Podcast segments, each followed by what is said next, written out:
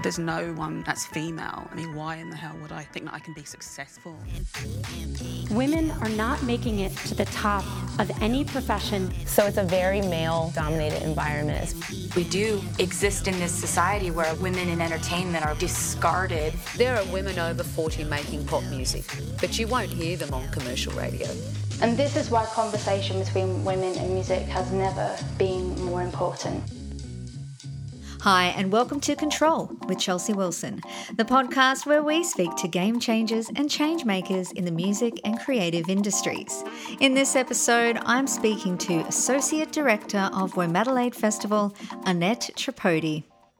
A passionate curator, arts, and marketing manager, Annette previously managed the Australian performing arts market and has held key roles at major events including Festival Melbourne, Come Out, and Adelaide Fringe.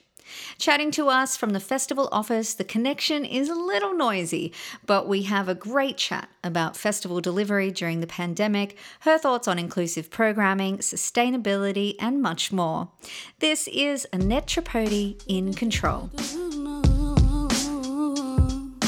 Annette, welcome to the Control podcast. Thank you so much. It's really good to be here. Congrats on the podcast as well. Thank you. And congrats to you on delivering another Womadelaide. How are you feeling in this post festival moment?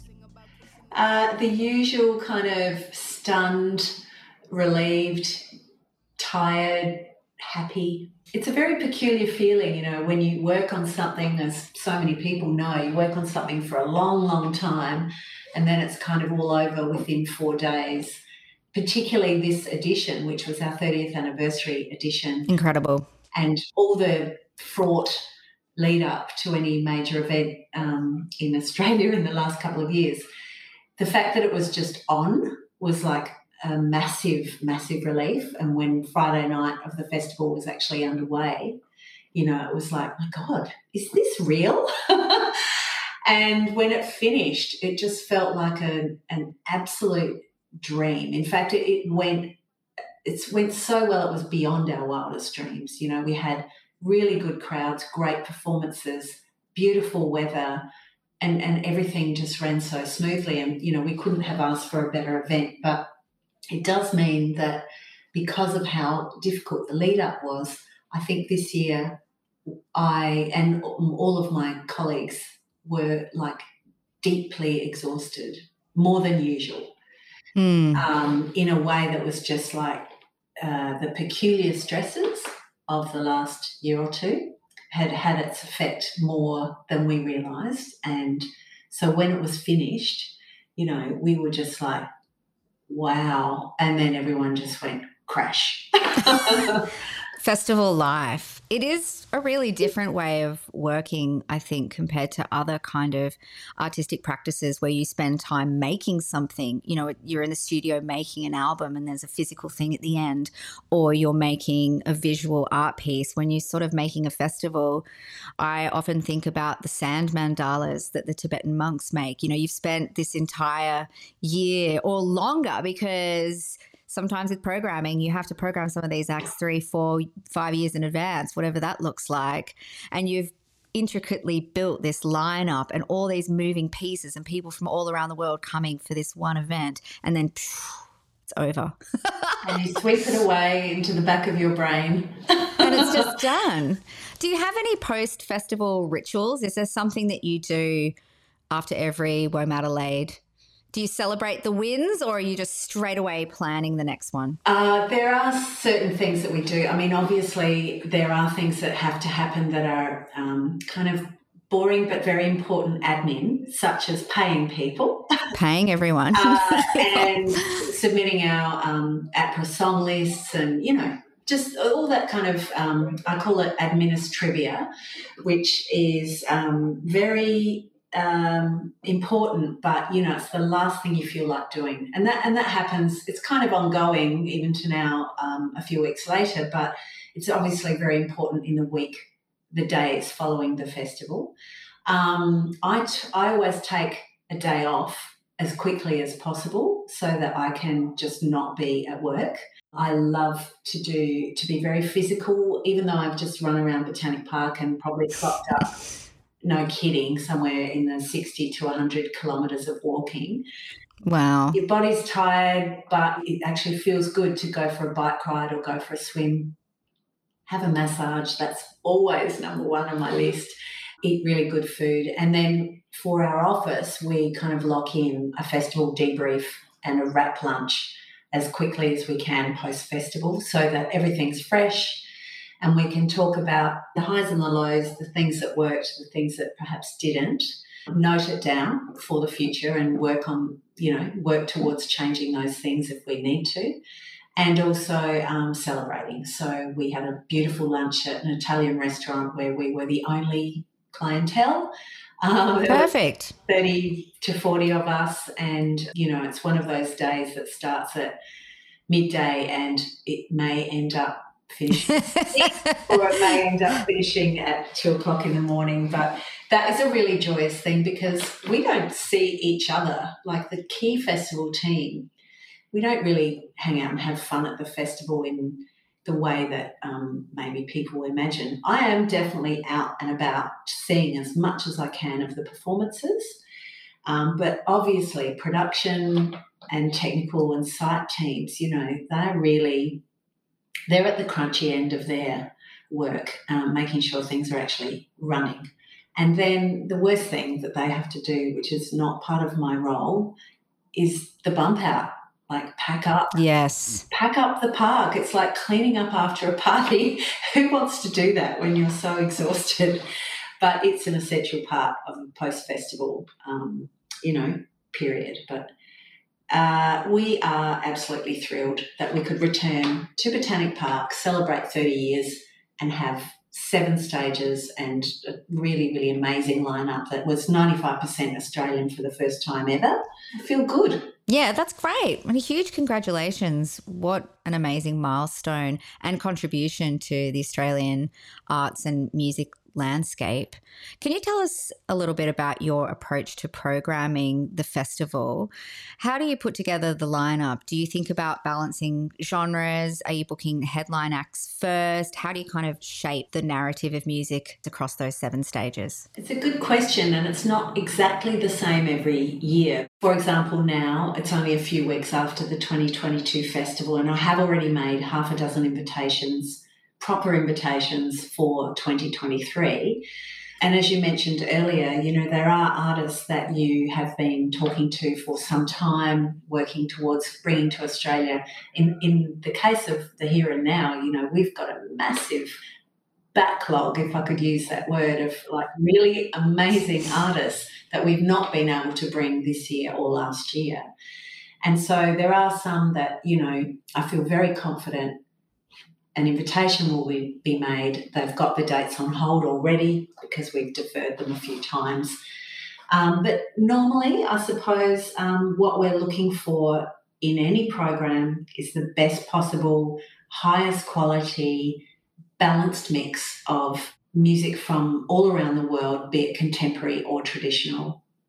And we want it to be a lineup that is different from other festivals in Australia. Uh, we want to be a completely different lineup every year. So, you know, whoever we've had 12 months ago will not be on the bill the next year. You know, if we do them again, there'll be a bit of a pause. Um, so I've got this amazing wish list, which are people that I've seen live or people that I love on, you know, love their albums, um, who I just feel would be amazing at the festival. And they might not be a known artist; they could be a, you know, a, a typically unknown to Australian audiences artist, that WOMAD will be the person, the, the, the organisation presenting um, for the very first time. In lots of ways, we love to do a, an Australian debut. Um, that's not always possible. If we can do a WOMADelaide debut, that's great. If we can do an exclusive, that's wonderful, but you know, the money doesn't always make sense in doing that. Um, mm.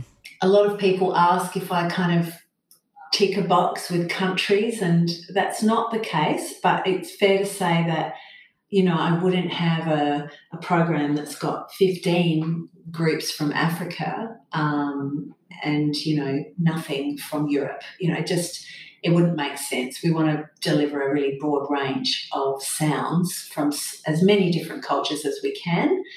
And as I'm sure you know, as someone who programs things, who you want is not necessarily who you'll end up with.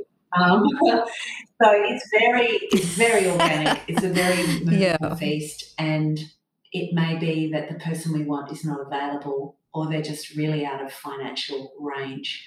So the wish list is very big and very, uh, you know, it moves a lot from year to year. And then we work with a lot of great promoters in Australia who regularly tour fantastic artists. And so we might um, invite somebody that they're touring nationally to just do their Adelaide show at WOMADelaide. And a lot of the time, those artists were not going to do Adelaide. And so, you know, it's really great if we can add to somebody's national tour by um, having a, a, show in South Australia that wouldn't otherwise have happened. Um, we do have a kind of expressions of interest platform through our website that's open from roughly May to July, which I do listen to and check through and read in detail. And that can be um, a wonderful way of learning about somebody that you've never heard of that is actually a perfect fit. Um, mm. Probably that applies more to Australian artists than internationals. So they're in a in a normal life. I would be going out to a lot of live music as well, and finding things that way through other festivals, through um, even Big Sound, you know, music conference festival type events, where you have the opportunity to see a lot of stuff in a short space of time uh, obviously, I've been working on the festival one way or another for a long time since late 1997. So I've got a really good gut feeling mm. and and sense of what will work really well for the festival. And sometimes it's not necessarily something I personally love, but it's something that fits fits really well in the mix, and I know that the audience will really embrace. So yeah, it's a beautiful musical jigsaw puzzle.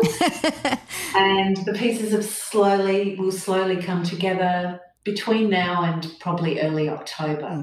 How has the pandemic shaped your practice as a programmer? Well, for one thing, I've had to kind of create parallel festival programs. Um, so by that I mean because there's been so much uncertainty about whether a festival can actually proceed and if it can, to what capacity and uh, in what sort of format.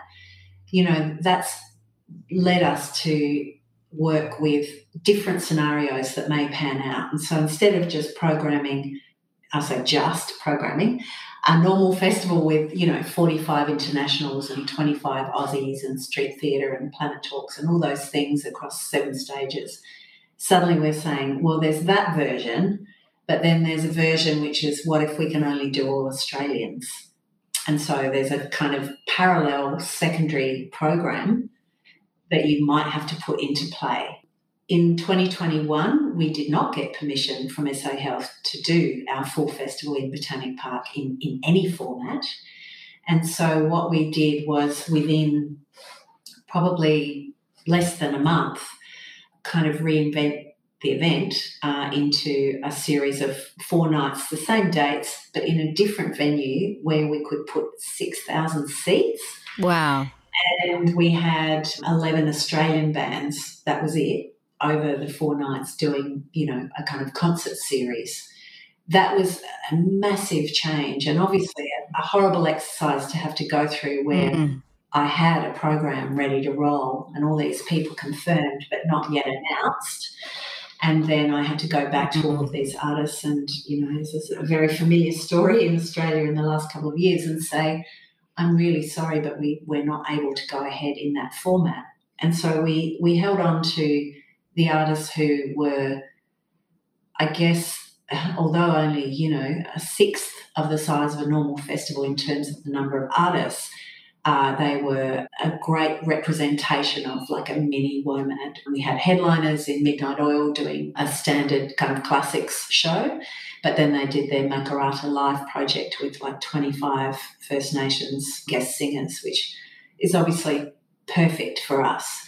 We had Miiesha as like a young up and coming First Nations singer playing with Kaiit and Tash Sultana. So it was like a triple bill of young, brilliant, incredibly talented women who would all be totally, you know, the right fit for a fuller festival. Uh, we had Archie Roach, who was um, kind of farewelling Adelaide, and he'd been at the festival four times. We love him to pieces. And on that same night, we had Lior with the Adelaide Symphony Orchestra and Sarah Blasko. And it was all of the nights were beautiful, but we, you know, we lamented the loss of our festival in Botanic Park, mm. like like anybody would. It's so much work that just kind of went down the drain. So many artists that are, you know, were disappointed by being cancelled effectively. Um, and so we did learn from that that we've got to be prepared for a plan B and plan C, maybe even more. SA Health were very supportive early on about us returning to Botanic Park but they made it really clear that it wouldn't be at the full capacity of 25,000 and that we would have to probably make some major modifications to our site to create more space and follow all kinds of rules. It already feels so spacious. it's, yeah, it's such a beautiful site. That's what I love about coming over for WOMAD. It feels relaxed. You know, I don't enjoy squashy crowds. No, there's plenty of room. It's 34 hectares and I think there's some kind of magic in the air at Botanic Park where mm. people enter the venue, and if they've even if they've never been before, they just kind of uh, relax and take a sigh, and suddenly it's just you know smiles all around. But for the 2022 festival, you know, we were thinking we wouldn't be able to have any, any internationals, and we made very few invitations late last year to about um, half a dozen groups, and we were, you know, hedging our bets, thinking it's quite possible that they might not be able to come. And so we had some backups in place for that. And then in January, um, because of course the scenario of a lead singer of a major band getting COVID at the time of the festival and not being able to perform was a you know possible reality. I had um, another probably 10 groups on standby for six weeks at least before the festival who were just, we had all their photos and text specs and music and everything ready to go in case we needed to quickly slot them in.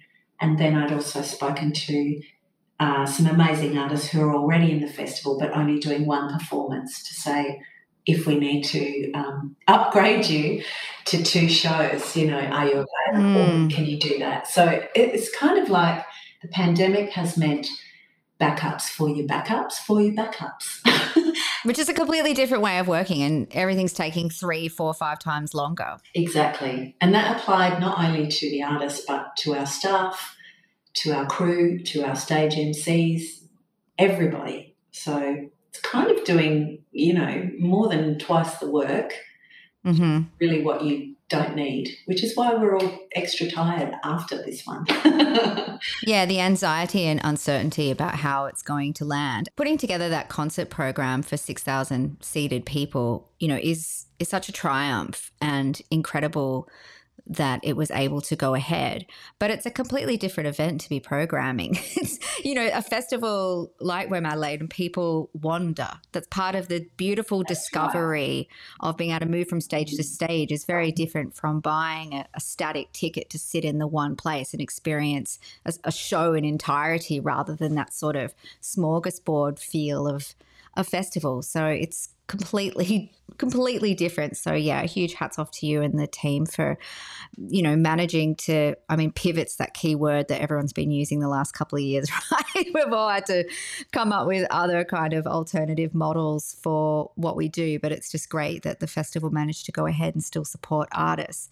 And speaking of local artists, and going through that EOI list, which I'm sure is huge. I've got a lot of musicians that do listen to this podcast, which is why I wanted to ask you this question. How do you know when an artist is ready for a festival? Well, it's not always easy. A lot of it is a gut instinct thing uh, that, that definitely comes from experience. I would say that when people are doing an EOI, if they've never really performed at all, you know, they're, they're probably going to be very low down on the list. And so we ask questions in the in the EOI about, you know, who you are, where you're from, um, loose genre. Um, we give them the opportunity to provide a blurb and any links to music, um, videos, websites, uh, etc. And then we ask, you know, have you performed here before? Have you done major festivals before? All kinds of questions that um, give me a good insight into what, okay, I guess, what sort of level um, an artist might be at. And that's not to say that a newish artist can't perform at the festival. That's definitely not the case. But if the support material is really poor, you know, it's not going to make a very good impression on any programmer.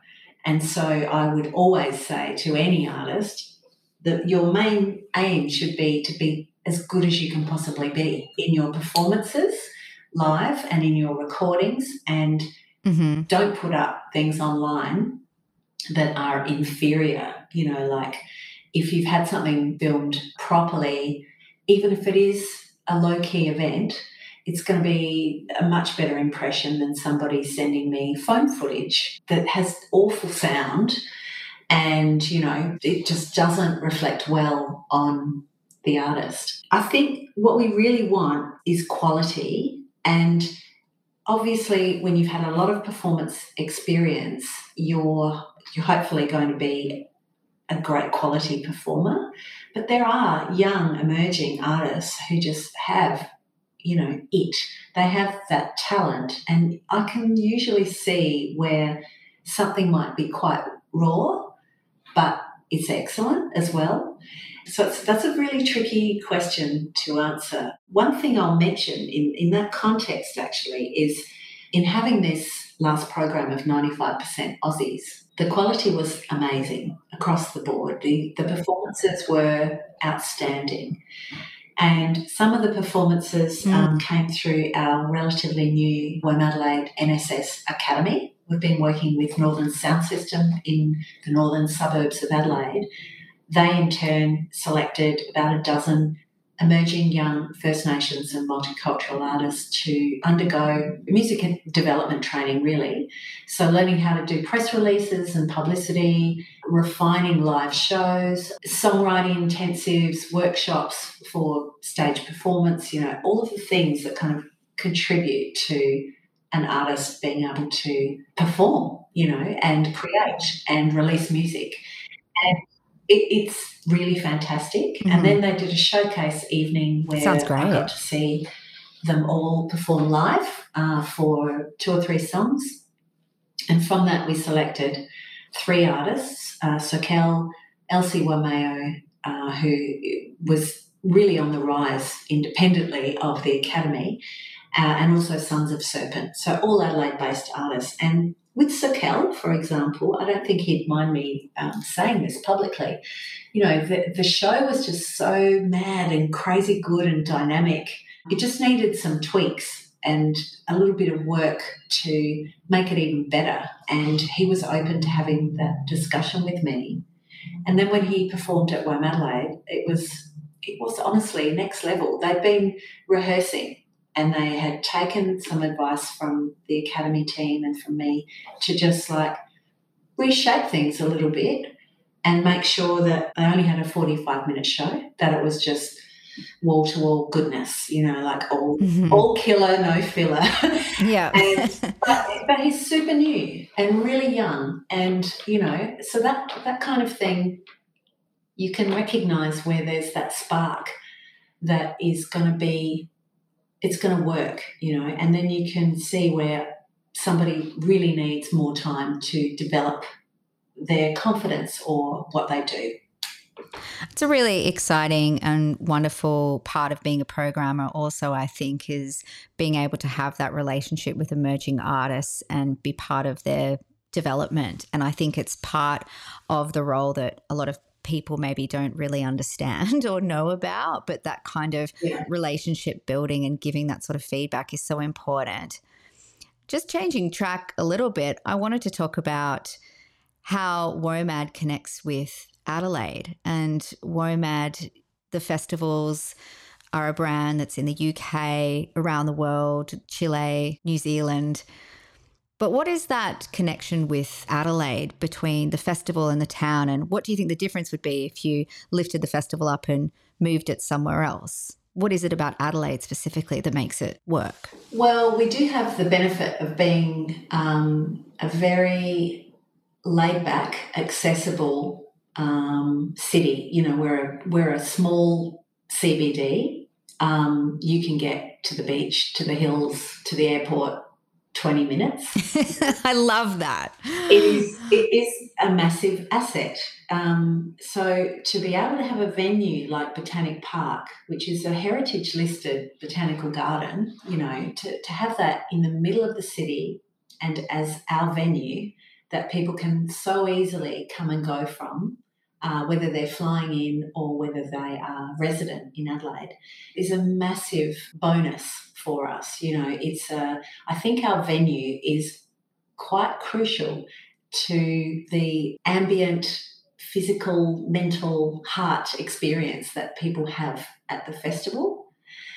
And so if we were to move to Melbourne or Sydney, for example, which which was definitely a, a hot thing about a decade or more ago where people would approach us and say, How about it? Like, do you want to relocate the event? I think we've really found our, our forever home and our footing here now. But um, we would definitely want to have a similarly central, beautiful, special venue in which to build the festival. And that's not as easy uh, in other places. And in the way that the festival was born, WOMADelaide was born out of the Adelaide Festival. And so when it began 30 years ago in 1992, it was intended to be a one off festival within Adelaide Festival. And what that meant for the birth of the festival is that it was coming from a place of it's not a rock and roll, just wax and bands on stages. It was coming from the sort of aesthetic and production, high production values of a theatrical event, which has really played into how the programming has remained quite different from other festivals around Australia. So it's very important to us that the the crew, the staff, the venue, um, the artists, and everything is, um, I guess, keeping up with that ethos of being an international level event in the middle of a city that is open to all ages, you know, children to grandparents. Um, and, and through our programming, we constantly connect with Adelaide based major cultural institutions, with the SA Museum, Nexus Arts this year for the first time, the Academy program that I mentioned earlier, all of the Kids Zone are all Adelaide based um, creators and artists. Um, in the past, we've worked with Carclew Youth Arts and with the Art Gallery. And it's very easy to create those relationships in a city like Adelaide, where people are very accessible to have those conversations. And I think it is something that would take a lot more time to do in, say, Sydney, where establishing those connections and networks might be a little more difficult because people have their own interests at heart, mm. not wanting to work together. That's a really interesting question. And having worked on or attended a lot of the other WOMAD festivals, they all have a connection to place through the programming, but also through their venues. Adelaide in March is a really exciting time with the Arts Festival, Fringe Festival, Yeah. WOMAD, and it just seems like an endless myriad of events all happening across the city simultaneously. It's really exciting as a punter. But how do you think that model works from your perspective in ensuring that WOMAD Adelaide doesn't get lost in the noise? Uh, in fact, it's been a really great thing that um, all the festivals, Adelaide Fringe, Adelaide Festival, and WOMAD, were all biennial until certain certain times. And uh, when everything, since everything's been annual, we it's it's really complementary. I mean, it means that from a tourism point of view, anyone anyone who's visiting the city can actually Mm. go to all three events and see a pretty vastly different array of programming and shows in a relatively short space of time. Um, you know, we're still kind of a part of Adelaide Festival in a way, although we operate completely independently. They promote us through their festival program. And sometimes we have conversations about artists that we can't present for some reason that might work better for them, or vice versa. Um, Adelaide Fringe is not a curated event, so you know, being an open access event, there'll be all kinds of things on across their program, from cabaret and circus to to comedy and music and whatever. But I think um, the term Mad March, which I absolutely despise, uh, we really don't like that term. It's it is a really wonderful time, um, February March, to be in this city, and I think it is a favourable thing that we went annual in two thousand and three. I think the Fringe in 2007, and I think Adelaide Festival in 2012. And it makes it a hell of a lot easier for all of us to program because I don't know if you've ever thought about this, but when we were biennial, we'd finish, hmm. we'd wrap up, and then it would be a really long two years until, until the next event. And so there are kind of missed opportunities um, when there's such a big gap in between where an artist might be just, you know, so hot and they're just perfect for you, but you miss the moment because you're too far away. And so the cycle of programming and planning has become a lot easier for all of the events, I think, in being annual. And there's an organisation here called Festivals Adelaide, which is um, essentially a gathering of all the festivals that happen in SA. And we work together to lobby and work with government and council to try and get things in place that benefit all of the festivals. So it's pretty harmonious. That's brilliant. It's a really good example of community. Yeah, it is very, like I said earlier, it's very easy to connect with community here. And I think that does apply with the sort of partnerships that go on between all the festivals. I'd love to hear your thoughts about sustainability and the music industry. I know Green Music Australia has been quite vocal and doing some great work in the space, and there's a lot of festivals around the country that are looking at different models of how to be more environmentally conscious. Given the location of WOMAD in Botanic Park, it feels like you're quite already environmentally minded. But what role does the festival play in looking after the surrounds and taking that into consideration? Well, I'll start by saying that it was 2001 that we really began our sustainability programs. And at that point, you know, we got rid of all plastic serving materials out in um, in the park at all the stalls and also backstage.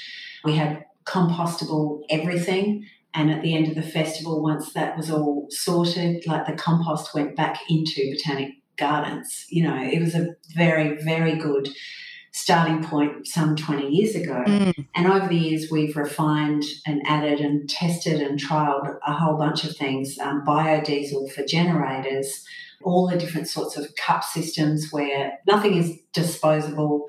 And the park itself, you know, we have a, a really extensive contract with them that is very, very detailed in terms of the, the use of the park and the things that we're allowed to do and not allowed to do.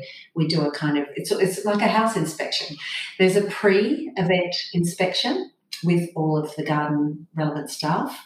Uh, and there's also a post event inspection. And so, where there's damage in any way, and it is if there is any, it's always accidental. It could be somebody who's um, delivering some staging who backs into a tree. We have to do the reparations for that. We have a responsibility to give the park back in as close to the condition that we received it in as possible. And you know, some of the uh, the trees on site that they each have every tree in Botanic Park has a value, a monetary value which is based on how old it is, how big it is, uh, where the seeds came from. It could be native to Botanic Park. It could be a tiny tree, but a very precious tree. It could be a really big tree, but not so precious. So there's all these things about turf care and trenching and things that are nuts and bolts stuff for the park. But for the festival itself, we're always working to be as environmentally responsible as possible. And uh, it's it, it, takes a lot of work. Like we have somebody who is our sustainability officer who works part time, but who's very dedicated to all of those sorts of things. How can we power things better? How can we reduce the waste? But essentially, it's been an ongoing thing for more than 20 years for us. And a key thing is a partnership that we've had with Greening Australia for a long time, where a portion of each ticket that's sold goes to them, and we have created a number of Womadelaide forests on Kangaroo Island, and there's a new one uh, now on the Fleurieu Peninsula, which are providing uh, essentially, you know, reforesting terrible bits of land to bring them back to a more natural state. It's intense. It can always be better, but we're always looking to work towards that. I'd love to go back a little bit in your career. Um, I know you worked for Penguin Books in the UK and for PR firm Michaels Warren. What was this time in your life like? Wow, uh, it feels like a really long time ago. I feel very old at this point. Um, uh, I did a, a Bachelor of Arts in Communications. Uh, finished that in the late 80s. And yes, I worked in public relations and publicity for corporate companies, really, for the first few years of my working life, which was um, nothing like what I would ever like to be doing now, I'll tell you. Um, it was in Adelaide and Sydney, and um, at, at a time in the late 1980s where waste and expense was just rife. You know, I just look back on that and think, my God, it was just so, such a crazy time to be living in Sydney and mm. in the mm. world at that time. And so when I left Sydney and I moved to London for three years, um, I was just doing temp jobs. And I found myself working for Reuters, the international news agency, and Penguin Books. And things that were kind of up my alley, even though the work itself was quite menial. You know, I was just being paid by the hour to be like an executive assistant type thing. And I'd save up a heap of money and then I'd just go and travel somewhere and come back. And just did that over and over for three years. But I did find that I was really leaning towards writing. I had wanted an alternative career was in journalism. And so I was kind of working in companies as a temp where what they did really interested me. And living in London gives you such access to amazing uh, music and art and, and Europe as well. And so I found myself going to festivals a lot. And when I came back to Adelaide, I had this, you know, vision, call it what you will. I will work for Adelaide Fringe. That's what I want to do. And I'll work in publicity. And a job came up. I went for the interview. I got it. It was a short contract, like most arts jobs. And I loved it so much. I loved it. I worked really, really hard, pre mobile phones, pre email. I adored it. And I thought, this is it change of life. And I stayed in the media and publicity and marketing area in festivals and the arts until 97 when I worked on um, the festival that was called Come Out. It's now called Dream Big as a program manager, and I kind of learned that that was working with the artistic director to create the program. And then it was another light bulb moment of I don't want to do media anymore. I want to make the festival. And when I started here at Womadelaide with Arts Projects Australia, which is the parent company, it's a small private company, and I got a four month contract working on the Australian Performing Arts Market, which was like a conference, conference and festival all in one. Pretty big thing. And I just thought, oh, I'll do this and that will yep. be it. But I kept hinting, hey, you know, if you need me for WOMAD, I'll do, I'll do anything. I'm here. I'm very organised. I'm very passionate, and I've got all this experience. It's not exactly, you know, what you may need, but I gradually took on some different roles. They changed and evolved and evolved, and probably by about 2009, I had a major programming role. And now, as Associate Director, which is a relatively new title, I am working with our director, but I'm definitely the person who's responsible for creating the program in the main and also overseeing a lot of the logistics with the various teams with marketing, publicity, travel, and operations, production, all of that. So it's a really huge, really amazing job. And at the core of it is getting to choose beautiful music for a beautiful event. And I'm not sick of it at all.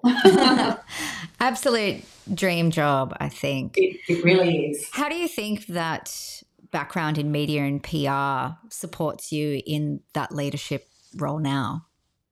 Oh, it's so useful. I, I do quite a lot of copywriting mm-hmm. um, and editing and proofing of all of the documents and, and media releases and brochures and everything that we do because because um, you know about the artists. I know about the artists. Yes, it has to be programming. It's always us writing yeah. all the copy. And we, we do have a copywriter um, who I send everything to, and he writes the first blurb, which I then edit. And um, what you know, what he or she may present me with might be quite quite factual and correct and all of that but it might be um, missing a little bit of the the va va voom, mm. you know, that's necessary. And if I've seen the band live, then I have an extra understanding of what it is they'll bring to the festival and how you should describe them to an audience who's never heard of them. Yes. So that's a really, really big thing. Um, it's it's invaluable that that writing communications background that that I have probably annoys the hell out of our publicity manager because I'm I'm a savage editor. Um, but it's it's really important it's that so we important. understand what we do and we work together. And we've got a quite an amazing long term team here of people who've been here five or ten or more years, and so we know and trust each other really well. Aside from getting on really well, which is great. Inclusion and diversity across programming is something that's naturally, you know, part of Womadelaide. It's just a festival program that is always so exciting because it's such a broad range of music and people from all parts of the world.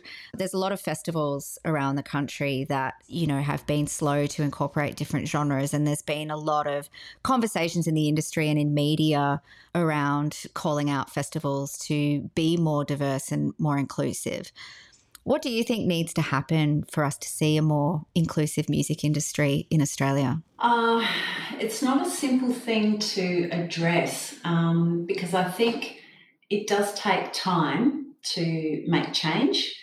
And I mean, there's probably a lot of people out there who think, oh, there's Annette and she's been with WOMAD for forever. You know, give someone else a go for goodness sake. And and that's that's fair enough um, and I will move on at some stage. So, where there is a really unfavourable, rusted on leadership within a venue or a festival, it does make it really hard for change to happen. I wouldn't say that I'm somebody who just always embraces change. I'm, I'm not. Um, I like things to feel feel good and feel comfortable, and I don't like conflict, and you know. But things have to change. Music changes, the world changes, and, and you change with that, hopefully. And how you find that platform for new people to come into the scene to make those changes is just an endless enigma of a question. We try and do things like have internships and, you know, new people, young people, um, even the academy that I mentioned before, you know, where we're introducing people into a world where hopefully in a few years' time they will have learnt so much and moved up in their understanding of things that they can come in and work with us as well. I think some people are just really blind to what they're programming. You know, there are plenty of festivals who just go for big names with no regard for whether it is a diverse lineup or whether there's, you know, a great number of women in the lineup. And there are a great number of women artists out there for sure. Mm-hmm. Just a lot of people that just, it just does not occur to them. It's a really, it comes down to laziness. And I'm not saying that anyone should program by some ticker box, you know, okay, this event is 50% women because people are telling me it has to be. I think, as I said about our program, we want to produce the very best mix of artists. And sometimes we try for, you know, outstanding artists that we can't get, which might mean that on paper a lineup looks like it's got, um, you know, I don't know, too many Americans or too many men. But behind the scenes, there's a lot that people don't. Um, well, don't, people don't know what's been going on to get to that point. Um, it would be really nice if training and workshops could happen um, more openly between festivals and um, grassroots organisations. Um, I do do them. I've done done quite a few through Zoom in the last couple of years, where I really hope that um, doors are being opened for younger people and people from all cultures to get the foot in the door. But I don't know, Chelsea. It's um, I feel like I operate very much from the heart, which is not a terribly business-like way to be a, a program director. Um, and so I I'd be just appalled if somebody said to me, Your festival is not diverse enough because it just comes naturally to us. It is what we do, you know. It's it's really I think a lot of other festi- festivals have started to change and follow and evolve, you know, Golden Plains and even Blues Fest, you know, they, they are inviting artists that perhaps they wouldn't have 10 years ago. Yes, it's slow progress, but yeah. I do feel like we are getting somewhere. But I, I think you're right. It is a really complicated topic, it's a big issue. And something, and I've talked about this on the podcast before, I'm all about the multi prong attack. You know, I think true change that needs to happen culturally across the country needs to happen from all angles. It needs to be from media, it needs to be in the education sector. I think mm. festivals get a lot of, you know, shade and attack thrown at them because you can visibly see on the poster mm. a list of names. Mm. And it's easy to, you know, you see those Instagram accounts where they delete all of the the men off the poster and you, you only see two women's names there. It's easy to do that for you know a poster of a festival. But if you looked mm. at the diversity of artists signed to a record label, it would probably be even worse, you know. But there isn't this petitions attacking major labels about the amount of female artists that they sign or the amount of diversity on rosters because it's just not as transparent as mm. a festival bill. Um, but it's a great place to start that there's a conversation around festivals and hopefully it expands to more areas of the industry. And I think artists as well have a responsibility. And when people, you know, if there's male musicians who are band leaders who only ever choose to play with other male musicians. Well, then, as a festival director, well, that's all you've got to choose from. They have all men in their band, and it's either I book the band or I don't. So, you know, we also need musicians to think more about why they want to present monocultures on stage and what that's about from the musician community. So I think it's it's good that we're having these conversations. They weren't happening 20 years ago on this level. So I think it's an exciting time and there is progress, but yeah, it's quite slow. I, I, really agree with you that education and media are um, very f- far more wide reaching than what um, us as a festival organisation Yeah. can be, and there needs to be massive change there. I will say that we have an amazing number of women on our staff and crew. In fact, all of our stage managers are women. All of our assistant stage managers are women. Um, we have a really powerful um, base of of women who work on and present and produce this festival, which is really awesome. Um, in terms of inclusion and diversity, we're always looking at ways that we can work with uh, local and national organisations to further that relationship. We worked with Music in Exile this year for the first time to deliver three bands to the festival. Um, we're working on our reconciliation action plan, which is a very long process with an amazing uh, local uh, First Nations agency who are literally speaking to all of our sponsors and suppliers and previous First Nations artists to see, I guess, you know, we're trying to look in the mirror and see where we stand on those fronts and see what we can do better. Um, we're about to do a very similar thing, um, we hope, with accessibility. Um, we've got a lot of things in place um, for and I mean that on two different fronts by um, people who have a disability uh, being able to attend the festival and feel included. And we do have lots of things in place at the moment, but we want to do better. But also by accessibility, I mean making the festival accessible to communities that cannot perhaps afford to come.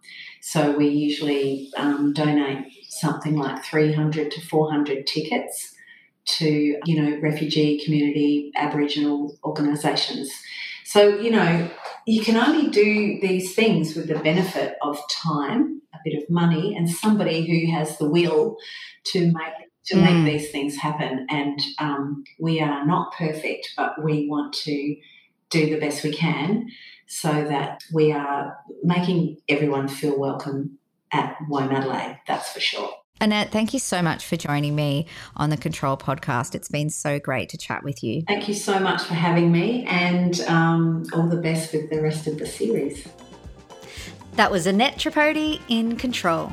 For more info, please check the links in the show notes. Please subscribe to Control on your preferred podcast platform. And if you have a moment, please rate and leave a review. It helps others find the podcast.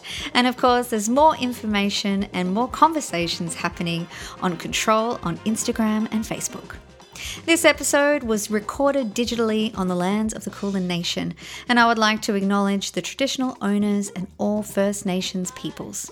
Until next time, Chelsea Wilson signing off.